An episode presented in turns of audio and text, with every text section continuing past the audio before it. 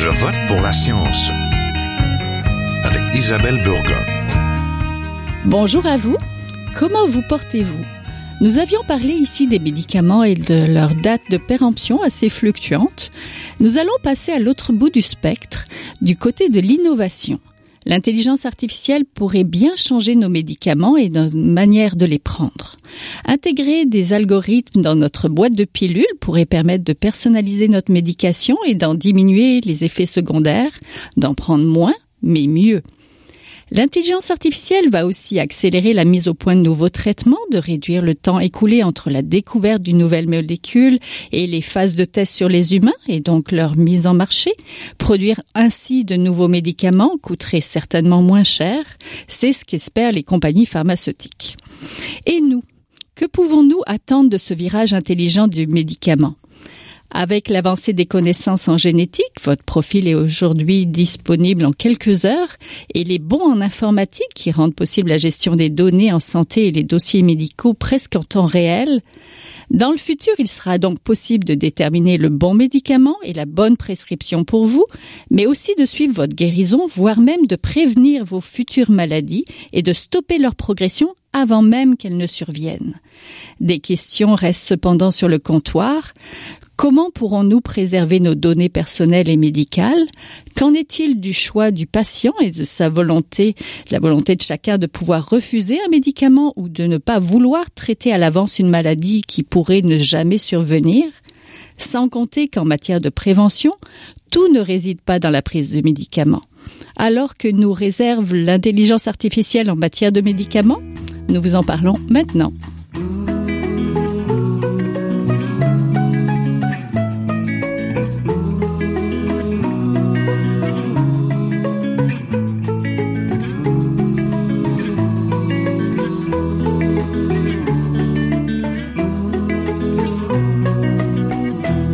Parler du virage intelligent du médicament, d'intelligence artificielle et de santé, nous avons avec nous Sébastien Lemieux, chercheur principal à l'unité de recherche en bioinformatique fonctionnelle et structurale de l'Institut de recherche en immunologie et cancérologie, lyrique, et professeur en biochimie et médecine moléculaire à la faculté de médecine de l'Université de Montréal. Bonjour. Bonjour. Donc, que nous réserve l'intelligence artificielle en matière de médicaments, peut-être plus largement aussi dans le domaine de la santé? Oui, je pense, je pense que l'impact de l'intelligence artificielle va avoir surtout euh, un, un, effet principal au niveau de la recherche de médicaments, donc l'identification, la découverte de médicaments. Euh, et dans ce contexte-là, l'idée, c'est d'aider les scientifiques à euh, exploiter l'ensemble des données qui sont disponibles lorsqu'on fait de la recherche du, du médicament. Vous, vous êtes en bioinformatique? Moi, ma formation est en, bioinformatique. En fait, j'ai été formé en microbiologie et en informatique, euh, un peu au début de la, de la bioinformatique, début des années 2000. Euh, la bioinformatique, c'est vraiment l'intersection entre l'informatique et la biologie. Euh, en joignant l'IRIC, je me suis mis à m'intéresser un peu à la découverte du médicament aussi. C'est quoi l'avantage d'avoir l'intelligence artificielle pour élaborer ces médicaments?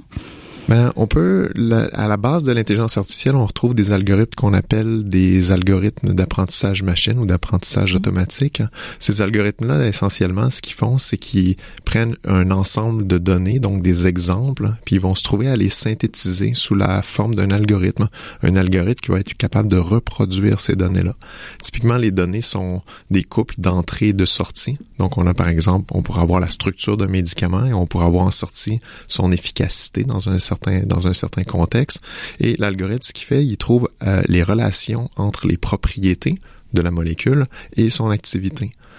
Donc, euh, essentiellement, ce qu'on peut faire, c'est prendre des grandes quantités de jeux de données, des millions de molécules qui auraient été testées dans un certain contexte, euh, utiliser un algorithme d'apprentissage automatique pour apprendre la relation entre l'activité puis les propriétés de ces molécules-là, puis ensuite s'en servir pour prédire l'activité de molécules qu'on n'a pas encore synthétisées. Donc, essentiellement, guider un peu les chimistes dans le développement de futurs médicaments. Est-ce qu'on a déjà des médicaments qui sont sur le marché ou qui vont l'être là, issus de cette technologie-là? Pas, pas à ma connaissance. En fait, c'est difficile de savoir ce qui se fait spécifiquement en industrie. Les Oui. procédés par lesquels euh, les médicaments sont, sont désignés à l'intérieur de l'industrie, c'est pas, euh, c'est pas, c'est pas des procédés qui sont nécessairement déclarés. Euh, en discutant avec des, des, des gens dans l'industrie pharmaceutique, on entend de plus en plus que ce sont des types d'algorithmes qui sont utilisés en pratique pour faire de l'optimisation de, de, de composés chimiques. Euh, à quel point, effectivement, est-ce qu'on est dans un contexte de révolution? Je pense que c'est pas encore arrivé. Mhm. Euh, les algorithmes d'apprentissage automatique ont connu des succès énormes dans les derniers dix ans sur des types de données assez restreints. Hein, on parle de l'image, on parle du son et on parle de la langue. Ce sont les trois types de données qui ont vraiment été absorbés par les algorithmes d'intelligence artificielle. Dans un contexte médical de découverte de médicaments, les deux types de données qui nous intéressent particulièrement et qui m'intéressent particulièrement, ce sont les composés chimiques. Donc, on a des, des graphes moléculaires, des liens entre, entre atomes, et on a d'un autre côté la génétique du, du patient ou la- la- l'aspect moléculaire de la maladie, si on veut. Ces deux types de données qui ont des particularités qu'on retrouve pas dans la langue, le son ou l'image. Euh, donc, je pense qu'on est encore au début à savoir comment on va présenter euh, ce type d'objet-là, si on veut, aux algorithmes d'intelligence artificielle pour pouvoir bien les exploiter. Oui. Comment la bioinformatique peut aider, par exemple, pour le cancer, à combattre le cancer concrètement, Ben, on, ou une autre maladie là?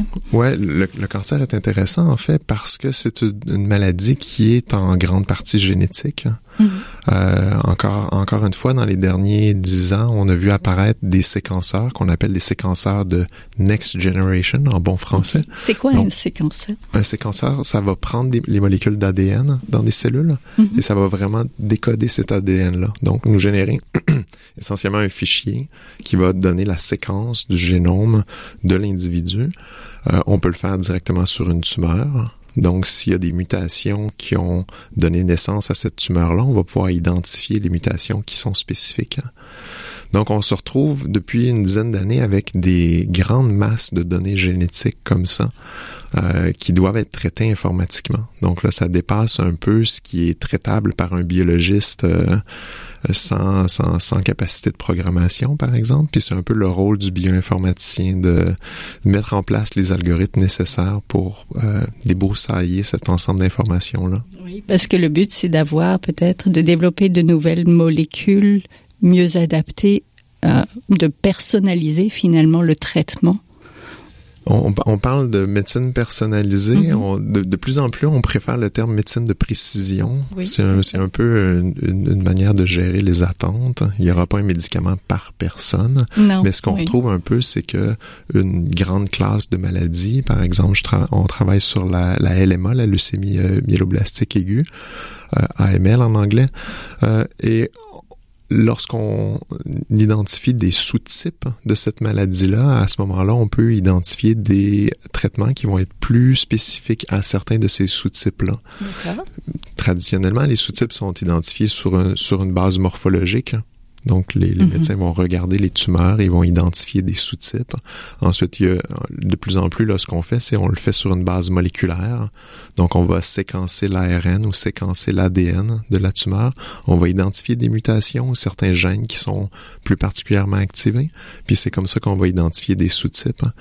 L'étape suivante, c'est de trouver des thérapies qui sont particulièrement ciblées pour ces sous-types-là. C'est là que la recherche entre en, jeu un peu. Qu'elle est, précise finalement. Donc connaître son profil génétique et ses particularités, c'est utile, mais il y a aussi l'interprétation l'importance de l'interprétation des données. Comment s'assurer de bien interpréter ces données-là quand vous les avez? Les, données génétiques ou parce qu'on entend souvent parler dans un contexte d'intelligence artificielle d'interpréter la prédiction d'un système d'intelligence artificielle, ce qu'on appelle l'explicabilité. Oui. Donc, lorsqu'on a un système qui serait, par exemple, capable de prendre l'ensemble des mutations d'une tumeur et de prédire la thérapie qui serait la plus efficace, on Mhm. voudrait peut-être avoir une explication de quels sont les déterminants génétiques hein, qui ont amené à faire cette prédiction-là. Euh, pour moi, c'est deux choses un peu différentes. Je pense que dans un premier temps, c'est particulièrement important de s'attarder à la précision de ces algorithmes-là, mm-hmm. s'assurer qu'ils sont précis, qu'ils sont reproductibles, que les prédictions qui sont faites, que l'identification des classes est claire et, et très reproductible. Dans un deuxième temps, l'explicabilité, je pense qu'elle joue deux rôles. Elle joue un premier rôle qui est de passer l'information au médecin, d'expliquer sur quelle base cette prédiction-là a été faite. Donc, dans ce contexte-là, ce que ça peut faire, c'est prévenir certains types d'erreurs des erreurs qui seraient grossières dues à certains biais au niveau du, de l'ensemble d'entraînement. Un deuxième aspect de l'explicabilité, c'est de donner des pistes pour trouver des solutions. Donc, par exemple, prenons un cas extrême où l'algorithme prédirait qu'il n'y a aucune thérapie qui est fonctionnelle pour un certain patient. À ce moment-là, c'est tragique, définitivement. Mais si on a une piste d'explication de quels sont les déterminants qui font qu'aucune des thérapies existantes n'est fonctionnelle présentement, ben, ça donne des pistes où aller explorer, puis où trouver peut-être de nouvelles thérapies dans un contexte spécifique.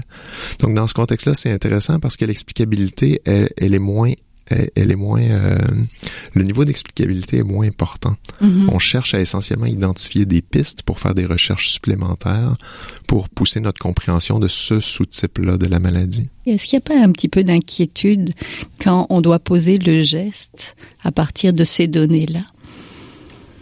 Dans un, dans un contexte de santé, on, on, on, on questionne beaucoup le niveau de responsabilité de, ces algorithmes-là. Dans tous les cas, je pense qu'il faut bien comprendre que lorsqu'un algorithme, par exemple, serait utilisé pour faire le diagnostic d'une maladie ou pour prescrire un certain traitement. Dans ce contexte-là, c'est certain que l'algorithme va être présenté comme un choix thérapeutique qui va devoir passer par l'ensemble des procédés qui ont été mis en place euh, lors du développement de nouveaux médicaments ou de, de procédures mhm. chirurgicales. Donc, on parle d'essais cliniques, on parle d'essais de phase 1, phase 2, phase 3. Ces algorithmes-là vont devoir passer par ces mécanismes-là aussi. Euh, ils sont ils sont pas différents d'un test diagnostique euh, classique. Hein. Pour finir, quelle sera la place du patient et de ses choix, par exemple par rapport aux données personnelles du malade ou alors du refus de se soigner, parce qu'un un, patient pourrait décider hmm, ce traitement-là que vous proposez, je suis pas à l'aise et je ne le prends pas. Il n'y a, aucune, y a aucune différence par rapport à ce qui est fait présentement. Je pense que ce qui ce qu'il faut voir avec l'intégration de l'intelligence artificielle dans un contexte médical, c'est qu'il faut mhm. s'attendre à un raffinement des diagnostics. Donc, des maladies qui vont être de plus en plus précises, si on veut. Donc, euh, ça, c'est un aspect. Dans ce contexte-là, euh, le patient reçoit un diagnostic qui est plus fin, euh, je pense que ce serait toujours souhaitable. Euh, dans un contexte d'acceptation de la thérapie, à ce moment-là, il n'y a absolument aucune différence. Euh, il, y a une, il, y a une, thérapie qui va être qui va être proposée. Ça reste une décision entre le patient puis le, le clinicien, le, le, le suivi du, pour la suite. Hein. Oui, et pour les données personnelles du patient? Pour les données personnelles, là, la situation est plus est plus particulière. Ces algorithmes-là, pour être bien entraînés, ils ont besoin de beaucoup de données. Donc, ça veut dire la qualité des algorithmes qu'on met en place dépend de la taille des jeux de données et de la qualité mhm. des jeux de données.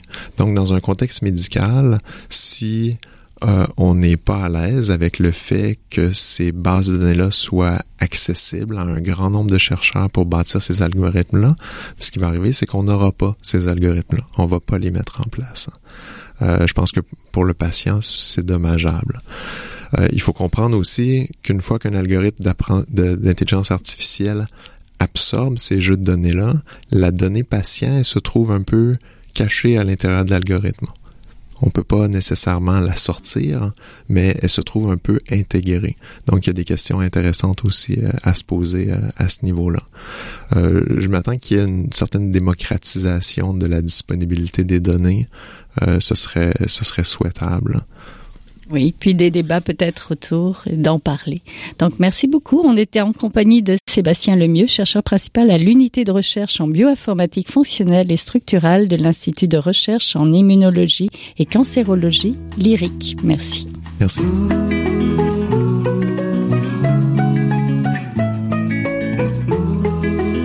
Toujours à Je vote pour la science, là où la science rencontre la politique, une émission produite par l'agence Science Presse. Vous pouvez visiter son site internet au sciencepresse.qc.ca. Je rejoins maintenant Franck Perrault, président directeur général de Montréal In Vivo. C'est une grappe des sciences de la vie et des technologies de la santé du Montréal métropolitain. Cet ensemble est constitué de 600 organisations, dont 150 centres de recherche. Bonjour. Euh, bonjour. Qu'est-ce qu'apporte l'intelligence artificielle aux sciences de la vie?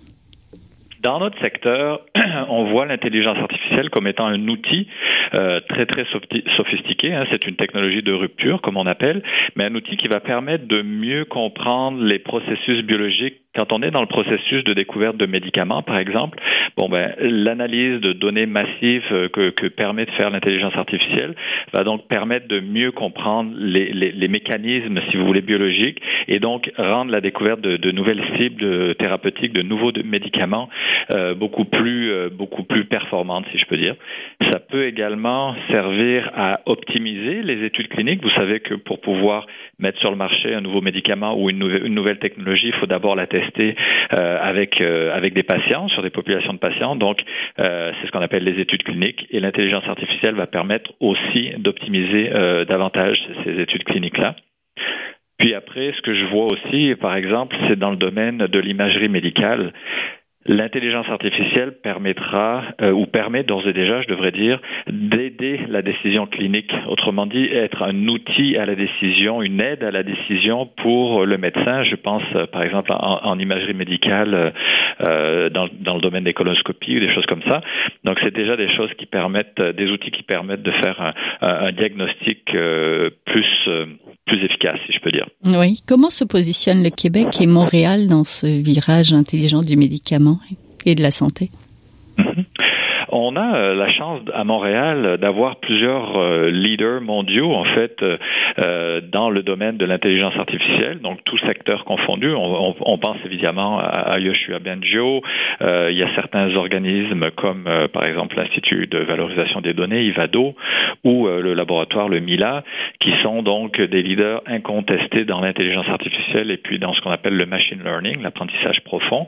Donc ça, ça nous donne toute la base, si vous voulez, de science euh, disponible directement ici à Montréal, c'est un pouvoir d'attraction énorme en fait sur sur les scientifiques et sur les investissements aussi en, intelligence artificielle. Donc on est on est très chanceux de pouvoir compter là-dessus.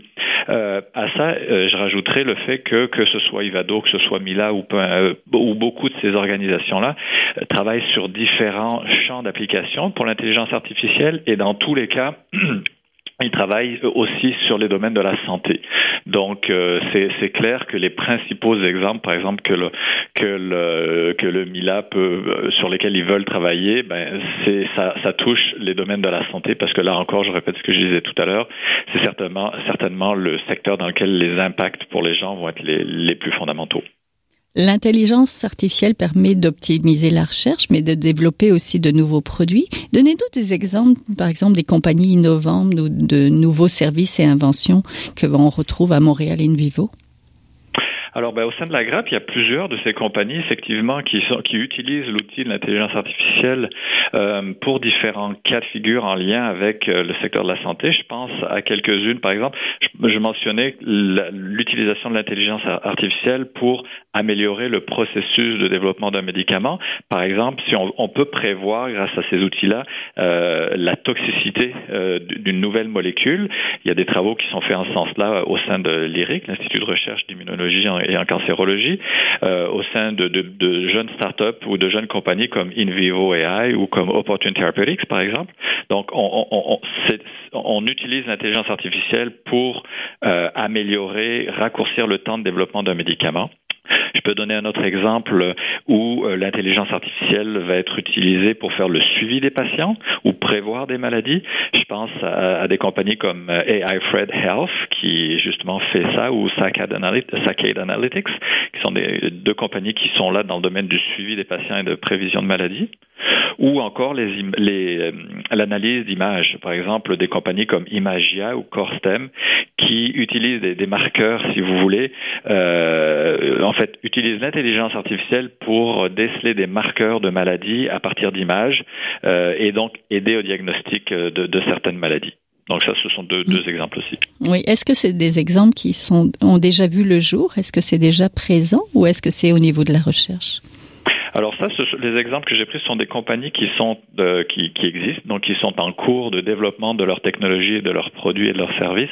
Donc euh, certaines d'entre elles, je pense à Imagia, ont déjà euh, des technologies qui se retrouvent dans les mains de, de, certains cliniciens, mais on n'est pas encore dans des phases de commercialisation à grande échelle. mais ça s'en vient très très très très prochainement pour toutes ces compagnies-là, je pense, pour plusieurs de ces compagnies-là. Oui. Comment faire le lien avec les professionnels de la santé pour intégrer cette nouvelle technologie?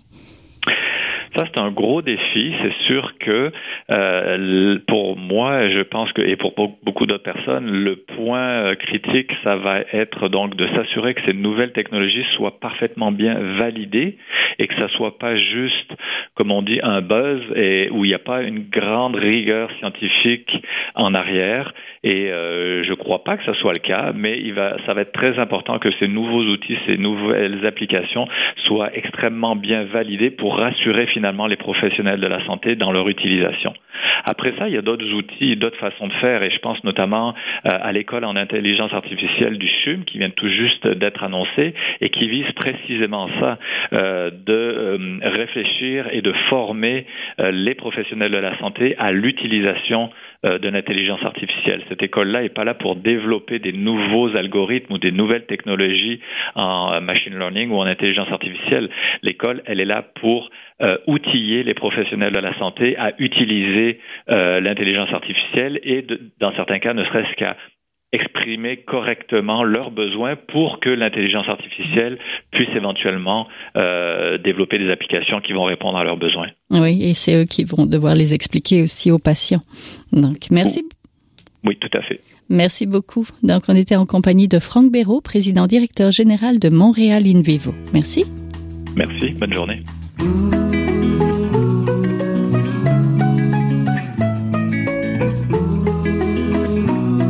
C'est maintenant le temps de passer le micro à notre scientifique éditorialiste, là où un chercheur réagit à un sujet d'actualité. Bonne écoute. Bonjour, je me présente. Mon nom est Nathalie Beaulieu. Je suis euh, la directrice de l'enseignement et euh, de l'Académie au CHUM, ainsi que la directrice de l'École de l'intelligence artificielle en santé euh, du CHUM.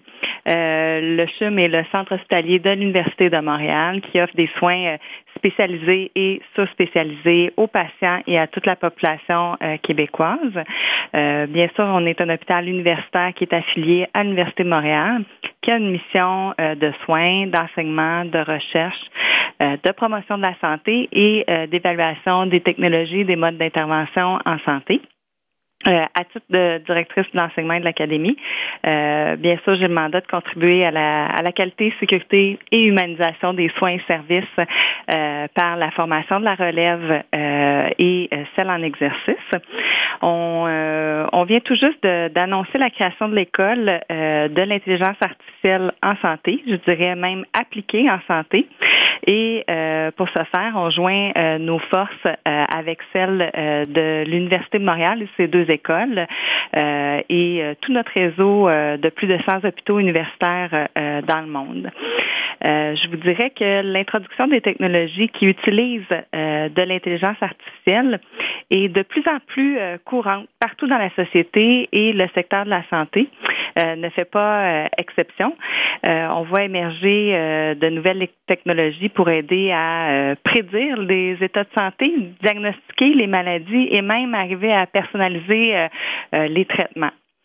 Euh, ces nouvelles technologies vont transformer les métiers et les professions, nécessitant véritablement de, changer les pratiques, les processus, les structures et surtout de développer des nouvelles connaissances et compétences.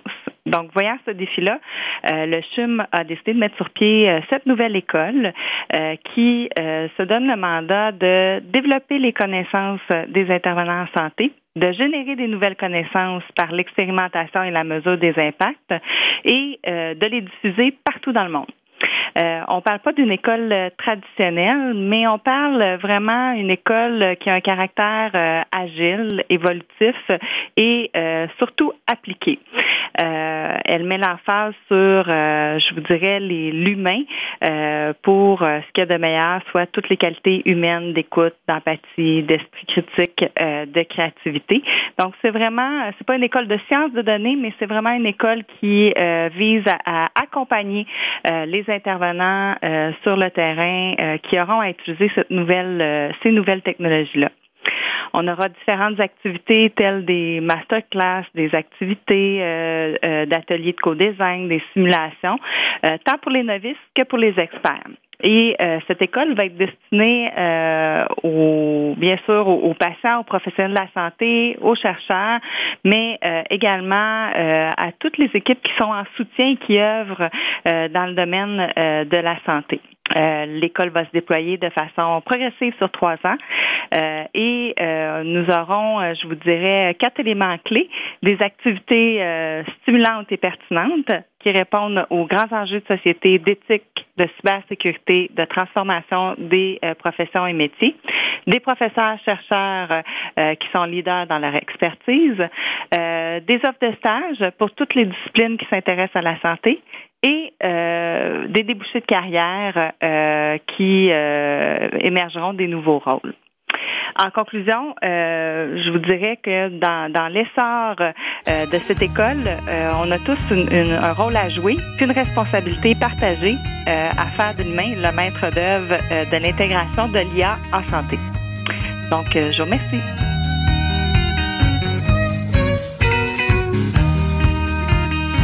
C'est tout pour cette semaine. Je vote pour la science. C'est une production de l'agence Science Presse avec Radio VM, à la régie Daniel Fortin, à la recherche de cette émission François Cartier, à la réalisation de l'émission et au micro Isabelle Burguin. Si vous voulez réécouter cette émission, restez à l'écoute de Radio VM. Il y a des rediffusions durant toute la semaine. Vous pouvez l'écouter aussi en podcast sur le site de l'agence Science Presse. Et si vous l'avez aimé, partagez-la. À la semaine prochaine est un chercheur typique de ceux pour qui les progrès de la bioinformatique ont préséance sur le sens biologique et pour qui la grosse science constitue la seule logique. On y parle de génome, de transcriptome et de spliceosome, de traductome, de protéome et de foldéome, de kinome, de protéasome, mais pas du glaucome de Guillaume, de signalosome vers les lysosomes, ah, et puis qui descendent en fonction du stimulus duquel ils dépendent. Pendant que Dr. Roy, en ses résultats et avec son accent chinois, il